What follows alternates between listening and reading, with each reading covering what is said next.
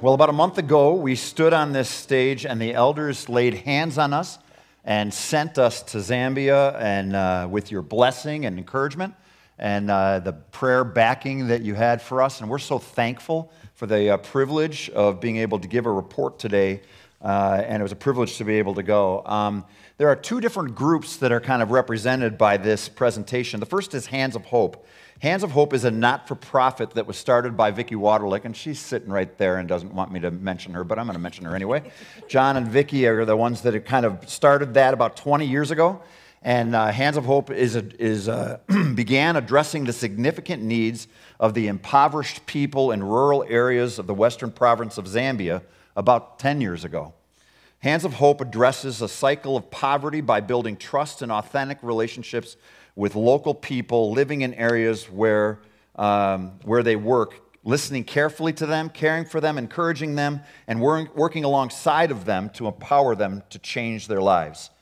Uh, together, we envision, create, manage, and sustain projects that healthcare and training resources that increase agricultural production uh, and economic, economic development. These integrated efforts have proven to ignite hope, restore dignity, and energize communities to join together for a better tomorrow.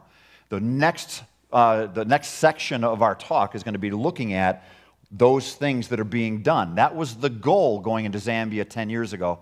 And we're now, Jeannie and I have only gone twice, once three years ago, and now just this last month, and uh, have been so impressed with what has been accomplished. So we'll talk about that first, and then we'll look at what's going on with the church. So if you want to start with the pictures, um, the first thing, the first concern was water, fresh water.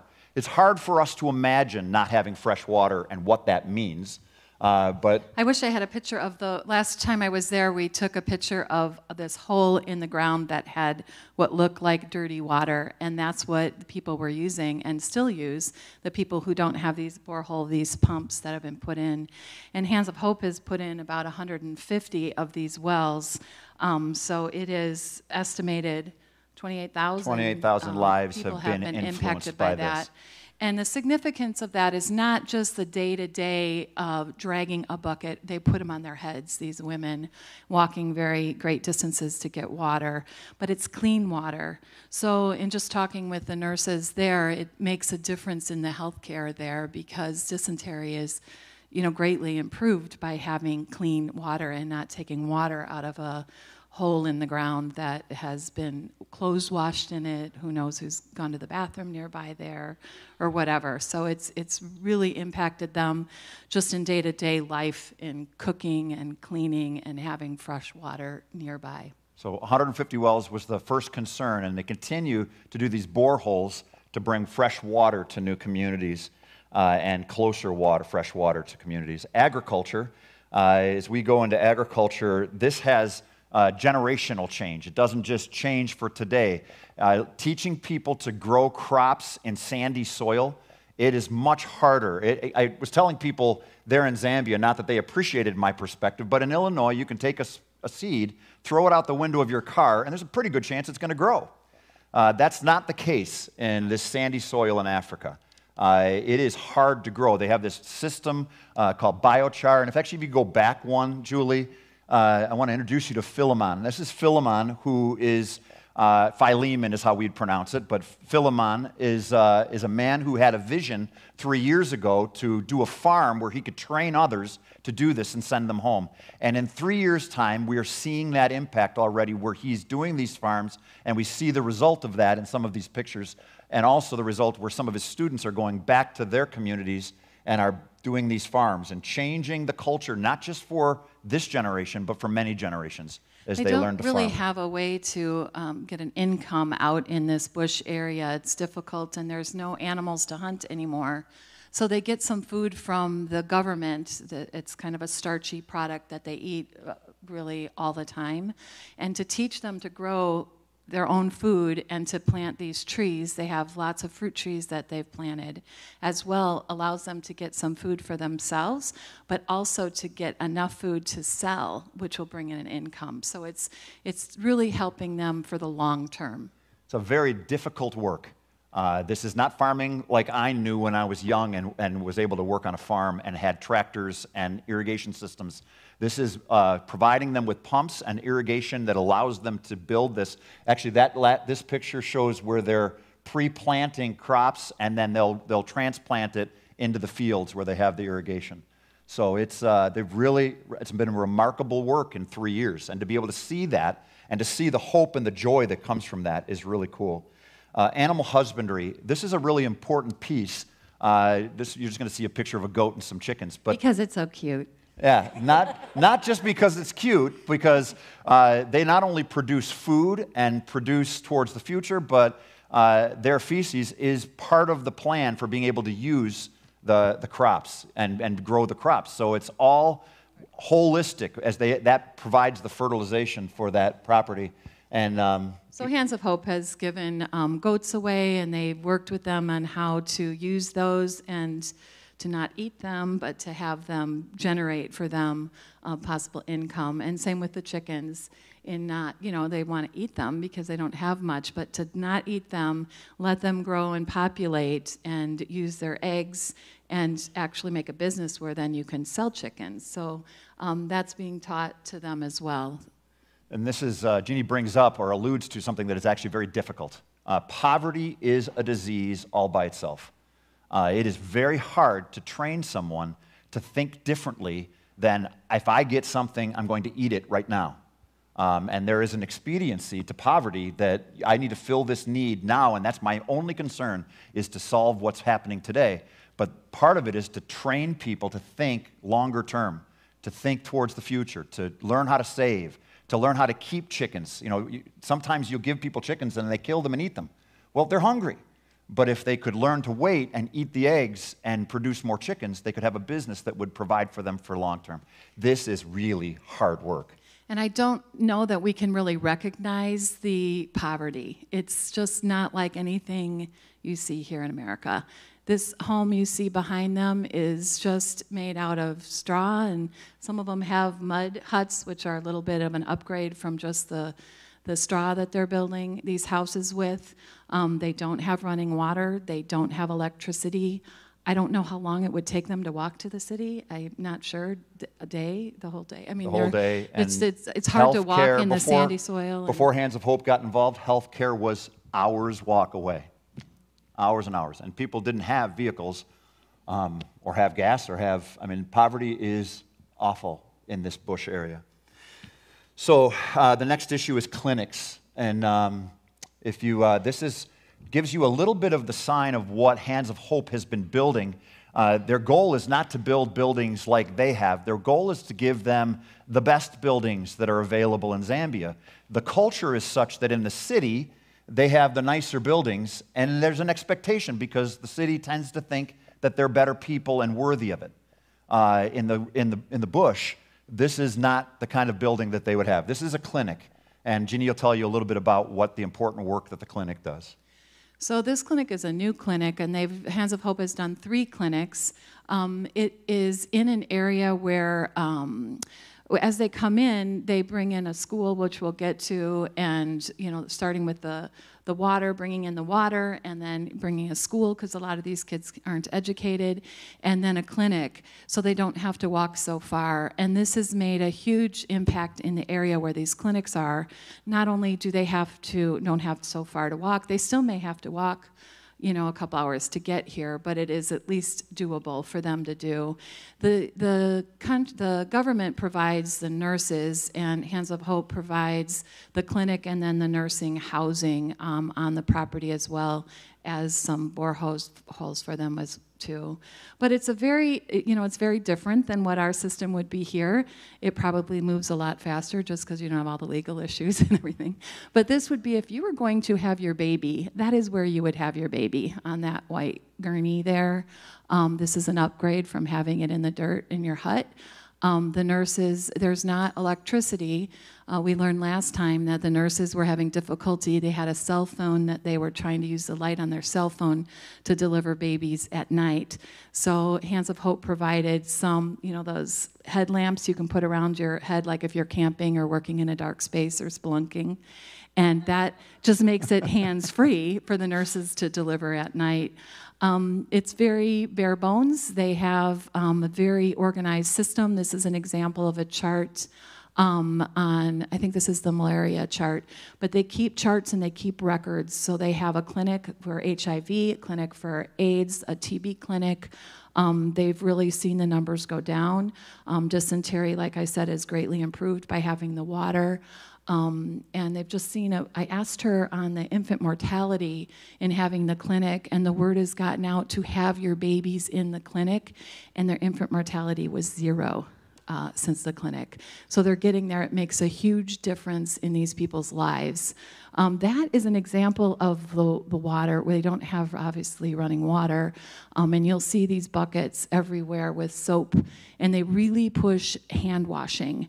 I saw a chart in one of the schools on the system of if you have dirty hands and what happens with the feces in your hands, and it was this whole cycle of what happened leading to you getting sick. So they really do push, they eat everything with their hands, and you'll see people right before they eat, they all will line up to wash their hands. So that message is getting across too. So having this, the nurses on site, local, and being able to do these clinics is, it, you can imagine how it impacts um, this community uh, in their health Yeah. and well-being. Yeah, dysentery, uh, AIDS treatments are available, malaria treatments. They opened up the, the uh, closet where they had their medicines, and it was sparse. Uh, we brought down with us some pain relievers, and it's just weird to think in a world where you get a headache and you don't have anything to do about it. There's nothing available um, when everything is so available for us. So, um, anyway, education is the next one. And uh, the goal is to, uh, there was one meeting where they went into a, with a group of kids. This is a group of kids at Lutende, one of the places where they have a school. And uh, uh, they came to the same community and asked the gathering of kids, uh, 100 or 200 strong, how many of you are going to school? And three kids raised their hands, which means poverty continues because of a lack of education. And there are other issues with education, but the goal of Hands of Hope would be to build buildings, uh, build church schools, and uh, they've done a number of them now. Uh, 1,600 enrolled kids in these rural areas uh, now with the schools that have been put in. Um, but I have to say again how hard this work is. You would think that if someone came in and did this for you, your heart would be filled with gratitude. You would be inspired to work. You would be inspired to just make, take advantage of what was given to you and maybe even pay it forward and give to others. Uh, this is a, the work that's being done uh, so far that we've described. No one's asking if they're Christian. No one's asking if they're, they're just providing this for people that need it, and it's not tied to the church yet. It's just available for the whole community. And there are some very discouraging times. There was one, our second day there on the ground where we went to school. I have to tell you, I was angry. We, all this stuff had been given in this school, and we were looking at the, all the classrooms, better classrooms than they've ever had, and the teachers just lined up and complained about what they had and didn't get. And I, and I, I don't, I'm just telling you that it's hard to help people really. There are th- you can throw money at it. We sat with the king, and the king, we had a conversation with the king talking about uh, the help that's been done. And Vicki explained the help that had been done, and, uh, and he said, Well, this is actually working. So many people that come to help us, it doesn't actually work. It's hard when people come, Philemon gets that, that uh, field ready, and half the people don't want to farm. And everything is ready for them to farm. And before we point fingers, I have to tell you that, it's, that aren't we like that spiritually also? That we can be pretty sluggish and slow and not really help ourselves when help has been afforded to us in Christ. And just in addition to that, these uh, women are impacted. It's they are, um, you know, they like I said, they do a lot of the work, a lot of the manual labor, and caring for the home and getting the water and carrying things. You know, I don't know how they do it on their heads, but. Um, with school, they're having babies. They're kind of um, ready to be married early off in life, and they then, if they were able to go to school, they have to drop out to take care of the babies. So the school in Latende has a secondary school. Uh, Hands of Hope also has a secondary school that they started um, maybe four years ago, three years ago, and um, these secondary schools allow these moms to come, these adults, it can be male or female, to come back to school. So we met with a couple moms who they walk far. Uh, one lady was walking an hour and a half one way to get to the secondary school because she wants to be a nurse. And so she's getting her education going to school with her kids, which is so awesome because it's giving them opportunities they would have never had if these schools weren't present in their area. So while this is all going on, there is this uh, work that Hands of Hope has been doing. Uh, there is a couple that has been building and planting churches alongside of it. This work is all humanitarian. Hands of Hope is, is supported by those who aren't necessarily Christian and cares for people that aren't necessarily Christian. But at the same time, there have been those who have been planting churches in these communities that have been changed. And the churches are exploding. Uh, these four guys are four of the eight pastors who are pastoring churches that have started in the last five years. The guy on the far, my, your far left, Binwell, is the pastor who is training pastors. And four of the eight pastors uh, became believers in the last five years. Lives changed and are now pastors and trained. And you go to church and it's like the church is exploding. The church is alive. The church is exciting. I want what they have. And just to tell you, for those of us who drove here this morning, these people are walking. Um, talked to one um, man who was walking two hours to help with a new church plant that was further out, two hours one way. I don't know if you can really tell these roads, but it's just sandy and hard to walk in in most of the way. And he is doing that. People out in that area were coming that far every Sunday to get to a church because they didn't have a church in their area. And talk about commitment. You know, it took me 10 minutes to drive here today. And I know there's many who don't come because it's an inconvenience for them. And I think, man, how cool is that? What a sacrifice to walk so far to go to church, it makes me want to cry. I mean, what are we? We're so used to having things at our fingertips, and they're willing to sacrifice their entire Sunday walking to get to church. So, Julie, hold this picture just for a second. This is a church building that has been built, and um, you know, if you were to drive by it, you'd think, well, why did you plant a church in the middle of nowhere? You know, but the, the truth of this bush area is that people are living in these huts spread out through the bush, and they'll walk, like Jeannie said, two hours to get to this church, and it fills up. And it might represent, I tried to get some idea of how many people, there's no way to know how many people live in a three, three kilometer radius around a church. But of the seven or 800 people that live in this three kilometer, 200 of them are going to church. 200 of them are believers in Jesus Christ now. And there's eight churches that have uh, that are either beginning or are established now in the last five years. Uh, people talk about Jesus coming to town, coming to our neighborhood. Doesn't Jesus care about us too? And uh, it's exciting. So for Jeannie and I, we are going to be uh, starting a new 501c3. Someone has donated the legal, uh, which just started it this week. Uh, it's going to be called Zambia Acts. And instead of having just a couple, support all of the church work, uh, we are going to start by supporting the church work with this 501c3, and Jeannie and I are going to be part of that.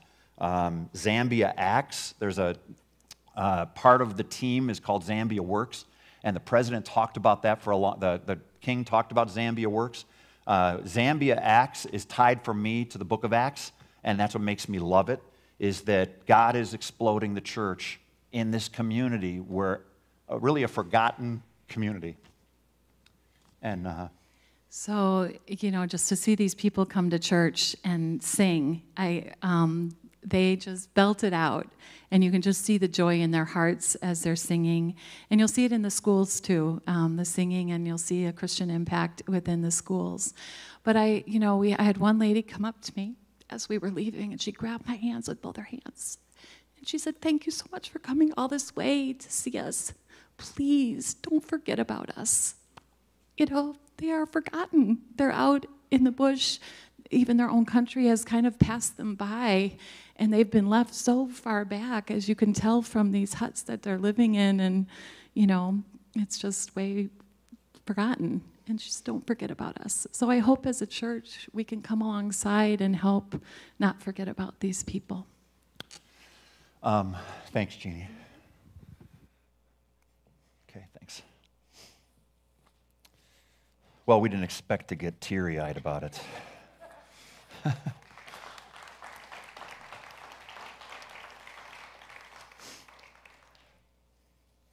I, uh, I do see comparisons to us today uh, and what they're dealing with. And, and in many ways, I feel like we are an impoverished society in a different way. Uh, we're moving towards being post Christian if we're not already there. Our children don't know the gospel, and in many cases, there is an aversion to the gospel. And people's identity has been torn down. People think less of themselves. Anxiety and depression is an all time high. We're more impoverished than we know. And as we turn to this passage and look at opposition to the gospel, I think we can identify in some cases with what they're going through as an opposition to the gospel. We're in Acts 19 23 to 41. And as we look at what the opposition to the gospel is in Zambia, I want to address what the opposition to the gospel is as well here in our communities. Acts 19 23 to 41. I'm not going to read through the whole thing, that's rare for me. Um, I'm just going to pick through it some uh, because I've taken a bunch of my sermon time and done, did it as far as a uh, part of the presentation for what we did in Zambia. But I want you to know that for me, I see these uh, fitting together and dovetailing well for the message today. In this story, Paul has been working in Ephesus, and all of a sudden, a guy is named as one who brings a riot against Paul and the gospel and the way, is what it's called. It begins in verse 23 of chapter 19 of Acts and says, About that time there arose no little disturbance concerning the way. For a man named Demetrius, a silversmith who made silver shrines of Artemis, brought no little business to the craftsmen. These he gathered together with the workmen in similar trades and said, Men, you know that from this business we have our wealth. And you see and hear that not only in Ephesus, but in almost all of Asia, this Paul has persuaded and turned away a great many people, saying that gods made with hands are not gods. This Demetrius sees the gospel as a threat to his existence. This man becomes opposed to the gospel. And maybe you'll wonder well, how can people be opposed to the gospel? Well, before I went to Zambia, I might be, I, was, I was a little surprised. You would think that in every way, everyone would say, Well done, thanks for coming, we're so glad you're here, keep it up. That is not how it's received. You see, the people in the town think they're more valuable than the people in the bush. The people in the bush, and, and why is that important? Well, if you know anything about human condition, we feel better about ourselves when other people are worse off. At least I'm not as bad as so and so. And if we can keep them down, the idea that they would have buildings as nice as ours is offensive. Why? Why? The, it messes with the social order as they know it. What do we know? We know that the people in Mongu may not be the wealthiest people in Zambia, but the people in town at least are more valuable than those people in the bush. They're the butt of our jokes. They're the ones that don't deserve help. If we were to mail in help from here in the United States and say, please get it to the people in the bush, I'm pretty confident it wouldn't get there.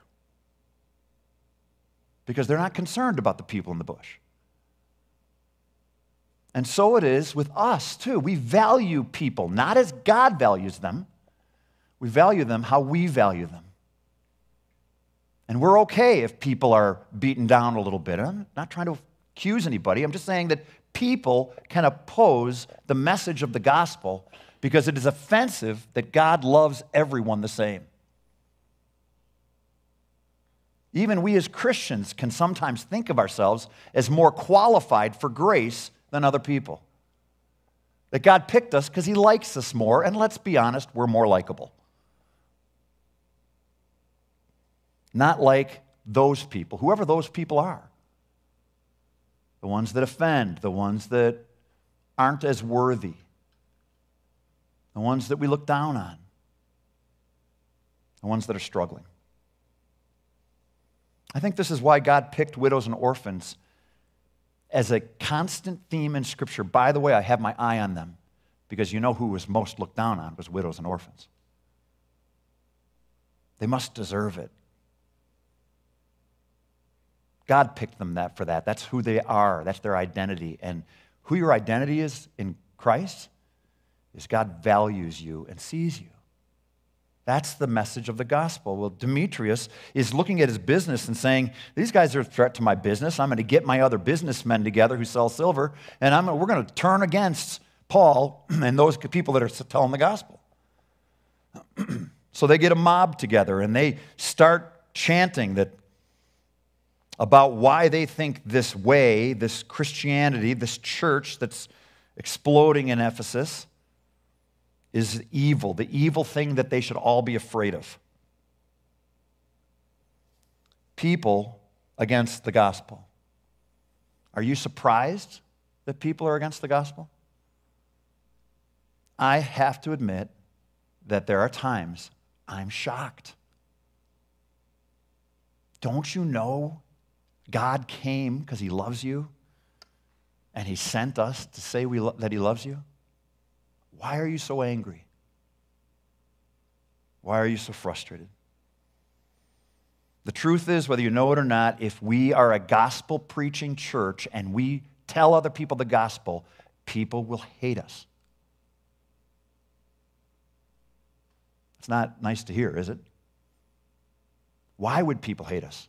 Because you're messing with their stuff and their systems. You're messing with their wealth.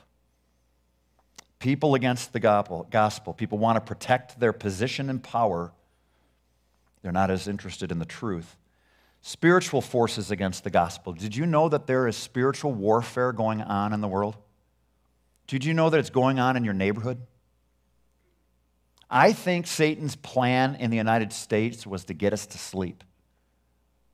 I think Satan's plan was to try to convince us that there isn't spiritual warfare. First, in the 20th century, he was trying to convince us that we need to look at the scriptures and say, well, miracles don't, if I can't see miracles, then they don't happen. And there was this big push, even in the seminaries, where seminarians were saying, well, maybe the miracles didn't happen. Maybe Jesus, maybe, maybe in the Red Sea, it wasn't God pushing the Red Sea back, but there was a drought. There's a human reason for it. And that was being taught in seminaries in the 20th century. We have been told and been trying to convince us that maybe Jesus didn't rise from the that's where it's going to end by the way. Miracles didn't happen, spiritual forces aren't at work. There's not demons in the world. There's not those who are fighting against what the church is trying to accomplish that are spiritual. That that's not a real thing, but it ends at the resurrection. And if we believe the resurrection happened, then we believe the scriptures that the spiritual forces are at play as well, and they are undermining our families, they are undermining our churches, and they are fighting against what we're trying to accomplish for all those who preach the gospel. Why should we be surprised that it's a difficult work to go to Zambia and bring the gospel? Why should we be surprised that our neighbors don't just welcome us in and say, Please tell me the truth. Spiritual forces against the gospel. Look at the passage in verse 29. It says, So the city was filled with confusion, and they rushed together into the theater. The whole group came together, crying out, Great is Artemis of the Ephesians. and everyone was filled with confusion and they rushed into the theater. We do not serve a God of confusion. Mobs bring confusion. Look in verse 32. It says, Now some cried out one thing, some another, for the assembly was in confusion, and some of them did not know why they had come together. Some of the crowd prompted Alexander uh, whom the Jews had put forward. And Alexander, motioning with his hand, wanted to make a defense to the crowd. But, they, uh, but when they recognized that he was a Jew, for about two hours, they all cried out with one voice Great is Artemis of the Ephesians. Many of the people didn't even know why they were chanting it, they're just chanting it. What's going on in the mob? What is Satan's plan? What is the spiritual darkness? What is Do you know that there is that Satan is a roaring lion, prowls around looking for whom he can devour, and the biggest enemy to Satan's plan is Jesus and the gospel. If people believe in the gospel and they understand that Christ died for them and made them joint heirs and, and gives them the Holy Spirit and gives them purpose and a, and a vision for who they are, gives them an identity that is eternal in Christ, it changes everything. Satan's plan is to diminish your identity, is to tear you down, is to tie your identity to your looks or to your money or to your popularity. Which, by the way, will let you down, and one day you'll find yourself empty. And Christ is trying to uh, tie your identity to Him and the work that He did on the cross.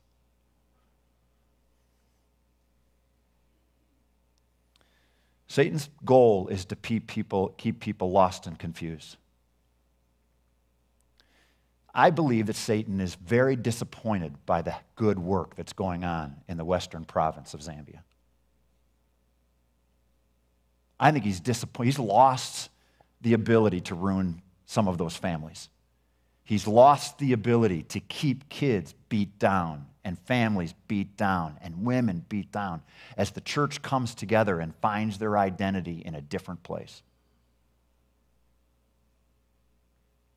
There was a school that was about to open, and there was a young man who was, there was a guy from the city that was talking to this young man from the, from the bush. And they were saying, the, the guy from the city said, This school doesn't belong in the bush, it belongs in the city. And the young man said, But we're people too. Where did he learn that? He learned that in his relationship with Christ. We're people too.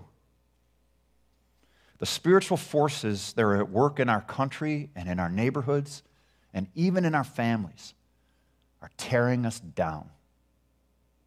And yet, in Ephesians 6, starting in verse 10 and beyond, we see that we can stand in Christ. There's a great book that I love, uh, This Present Darkness. And in This Present Darkness, there is a description from an author who's, you know, it's a, it's a novel, it's a fiction. But he describes maybe what it could look like where the spiritual war is so much bigger than the war that we're fighting here. And there's an old lady in church who's praying, and nobody sees her praying, and she's the biggest champion in the church. Because the angels take ground when she prays. And I just loved that picture. It turned everything on its head. How does God work in the church? When does God work in the church? When we come together and pray. God is the one who is advancing the gospel. And He'll do it with or without us. And we have a privileged invitation to join Him in what He's doing. But I want you to know people and spiritual forces will be against us. So, what is there for people who are searching for the gospel in a hostile world? In this story, the town quieted and a clerk got up and, and spoke reason. And God used this clerk, and doesn't seem to be Christian to me, but God used him powerfully to calm everything down and to bring things back to order.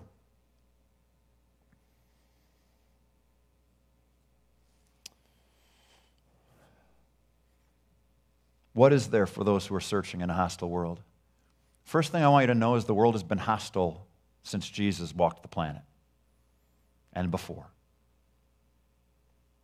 That the difficulties of bringing the gospel and the good news, the difficulties of having healthy family, the difficulties of having a healthy community have always been with us. But God is the one who is bringing healthy community through the good news of Jesus Christ. Jesus came to seek and save that which is lost, and he called us his children, he called us his brothers, he called us friends. No longer do I call you servants, but I call you friends. Joint heirs with Christ. He gave us His Holy Spirit. He promised that He would return and take us home. And He left us here for a little while to declare the excellencies of our Savior. I've been a part of the church and a part of the United States now for, well, the church for over 40 years and part of the United States for all 57 of my years. And I think it's pretty much the plight of every 57 year old to bemoan the, what was when he was a child. That everything seems messed up now. But I'll tell you the truth. Today, there has never been a better time to tell people the truth of the gospel. And that'll be true tomorrow, just as it was true yesterday. And God will use what Demetrius does for the kingdom. All we have to do is show up and preach, and teach, and stand faithful. God will use the mobs and the disquieting craziness. I remember watching one time as the mob was going through and breaking into buildings. You know, it was a, it was a mob after the, it doesn't matter mob going through, and there's this girl trying to stop people. That's not what we came here for. Well, the truth is, everybody came for different reasons. And it's a mess. There's not even unity in our disunity. And God came to unite us. God came to unite us around the message of His loving Son. That while we were still sinners, Christ died for us. That's the message. While you were still a mess in Barrington, in Algonquin, in Lake in the Hills,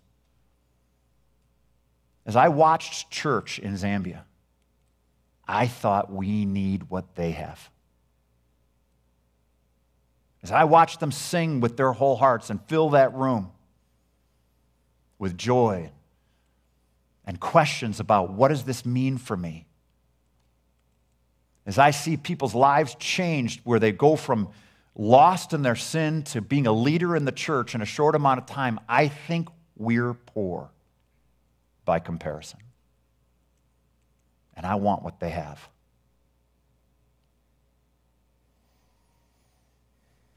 What do they have? They have the hope and the power that comes only through the Holy Spirit which has been given to them by a loving Father and our Savior, Jesus Christ.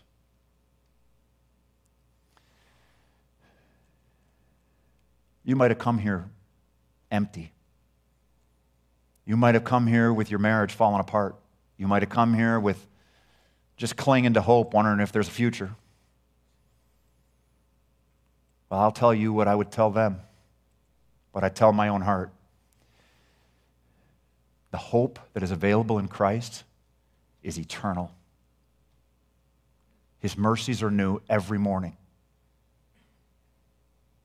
And his faithfulness to the end of time.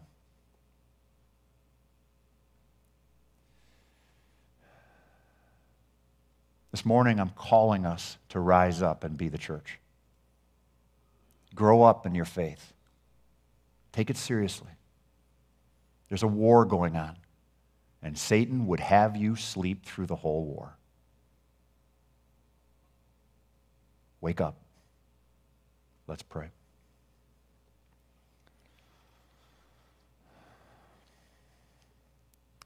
Heavenly Father, I want to begin by asking you to bless, encourage, build the church in the western province of Zambia. I pray that you would encourage the pastors, encourage Philemon, encourage those at Zambia Works, encourage the ones who've been doing the hard work for the better part of a decade. I pray that they wouldn't give up. I pray that you'd bring helpers. I pray that in some small way we could help. And Father, I pray that at the same time we would see what our brothers and sisters are experiencing. And I, Father, I pray that you would give us that as well. I pray that we would stop putting our faith and trust in our wealth, in our stuff, in our plans. And I pray that you would work powerfully in the church and in the United States again. Would you bring revival? And would you use us to bring it? In Jesus' name.